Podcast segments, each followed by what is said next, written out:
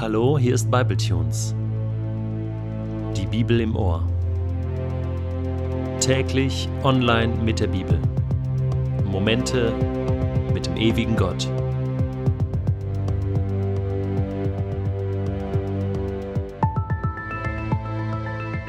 Der heutige Bibletune steht in Matthäus 27, die Verse 57 bis 66 und wird gelesen aus der neuen Genfer Übersetzung.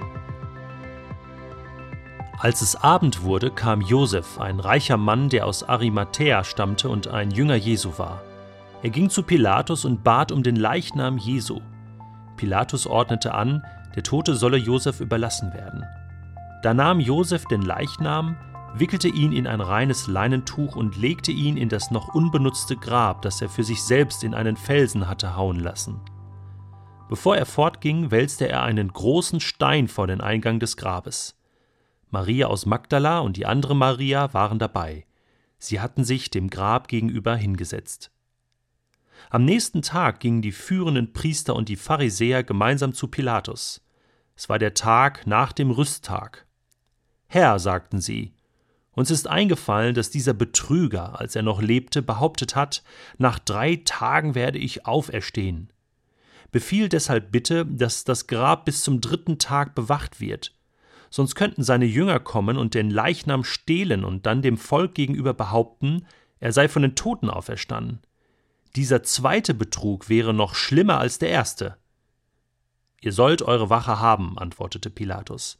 Geht und sichert das Grab, so gut ihr könnt. Da gingen sie zum Grab, versiegelten den Stein am Eingang und sicherten es, indem sie die Wache aufstellten. Das Begräbnis des Leichnams Jesu Christi war für die ersten Christen von ganz großer Bedeutung. Sie bewies nämlich, dass Jesus wirklich tot war. Und nur wenn Jesus wirklich gestorben war, konnte er auch wirklich auferstehen von den Toten. Nur der reale Tod von Jesus bedeutete auch die Sühne unserer Schuld und die Erlösung aus der Gewalt der Finsternis. Es konnte für die ersten Christen nichts Schrecklicheres geben als die Irrlehre, dass Jesus in Wirklichkeit gar nicht gestorben sei. Darum wurde die Grablegung sogar in die frühesten Bekenntnisse aufgenommen. Im apostolischen Glaubensbekenntnis heißt es deswegen gelitten unter Pontius Pilatus, gekreuzigt gestorben und begraben. Alle vier Evangelien berichten uns darüber. Man sollte jetzt eigentlich meinen, dass nach dem Tod von Jesus endlich Ruhe in Jerusalem eingekehrt war und dass man sich jetzt endlich auf die Feierlichkeiten des Passafestes konzentrieren konnte. Denkste, nun betritt zunächst mal ein ganz wichtiger Mann die Bühne namens Josef. Josef aus Arimathäa. Es wird gesagt, dass dieser Josef ein ganz reicher Mann war.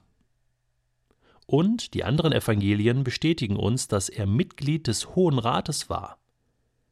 Also eigentlich Mitglied der entscheidenden Gruppe, die den Tod von Jesus, die Kreuzigung, veranlasst haben. Es wird aber beschrieben, dass Josef nicht der Meinung des Hohen Rates war, dass er anderer Meinung war, dass er aber aus Furcht geschwiegen hat. Hier bekennt er endlich Farbe. Hier lässt er seinen Einfluss spielen. Er geht zu Pilatus und bekennt sich als Jünger von Jesus.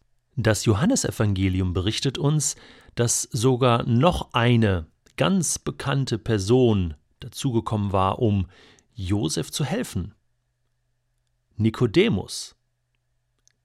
Der Nikodemus, der dieses lange Gespräch mit Jesus hatte in der Nacht, ganz heimlich war er gekommen, und er war damals noch sehr kritisch Jesus gegenüber, dieser Schriftgelehrte. Ist das nicht ein wahnsinnig tolles Bild? Josef und Nikodemus. Josef ein Mitglied des Hohen Rates, Nikodemus ein Schriftgelehrter.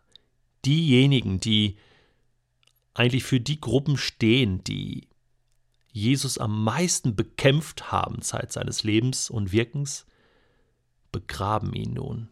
Für mich ist das ein ganz geniales Bild. Ein hoffnungsvolles Bild. Es gibt nie ein zu spät. Und dieser Satz stimmt, sag niemals nie. Wo waren denn die zwölf Jünger? Die waren alle weg. Die besten Freunde von Jesus waren weg. Es waren ja auch nur noch elf. Einer hatte sich schon das Leben genommen. Petrus war immer noch irgendwo am Verzweifeln. Alle waren sie weggelaufen.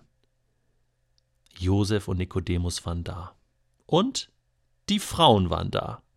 Frauen, die sehr viel mit Jesus erlebt hatten, die waren nun da. Andere waren nicht da, weil sie einfach nicht konnten, weil sie Angst hatten, verzweifelt waren. Aber diese waren da. Josef, Nikodemus, die Frauen, beim Begräbnis und später auch bei der Auferstehung. Die sollte verhindert werden. Die Pharisäer und Schriftgelehrten, die Priester, sie glaubten ja eh nicht daran, dass Jesus auferstehen könnte, aber sie hatten eine tiefe Angst. Wenn das die Runde machen sollte, dass dieser Jesus nun doch lebt, von den Toten auferstanden sein sollte, dann wäre das unglaublich, dann wäre das Christentum nicht mehr aufzuhalten, das war ihnen klar. Und deswegen vermuteten sie, dass die Jünger den toten Jesus klauen könnten, um dann zu behaupten, er sei auferstanden. Und um das zu verhindern, baten sie Pilatus, eine Wache vor das Grab zu stellen, wahrscheinlich eine römische Kohorte, die das Grab dann versiegelten und das Grab bewachten. Somit war absolut ausgeschlossen, dass irgendein Mensch in dieses Grab hineingehen konnte, um Jesus, den toten Jesus, zu stehlen.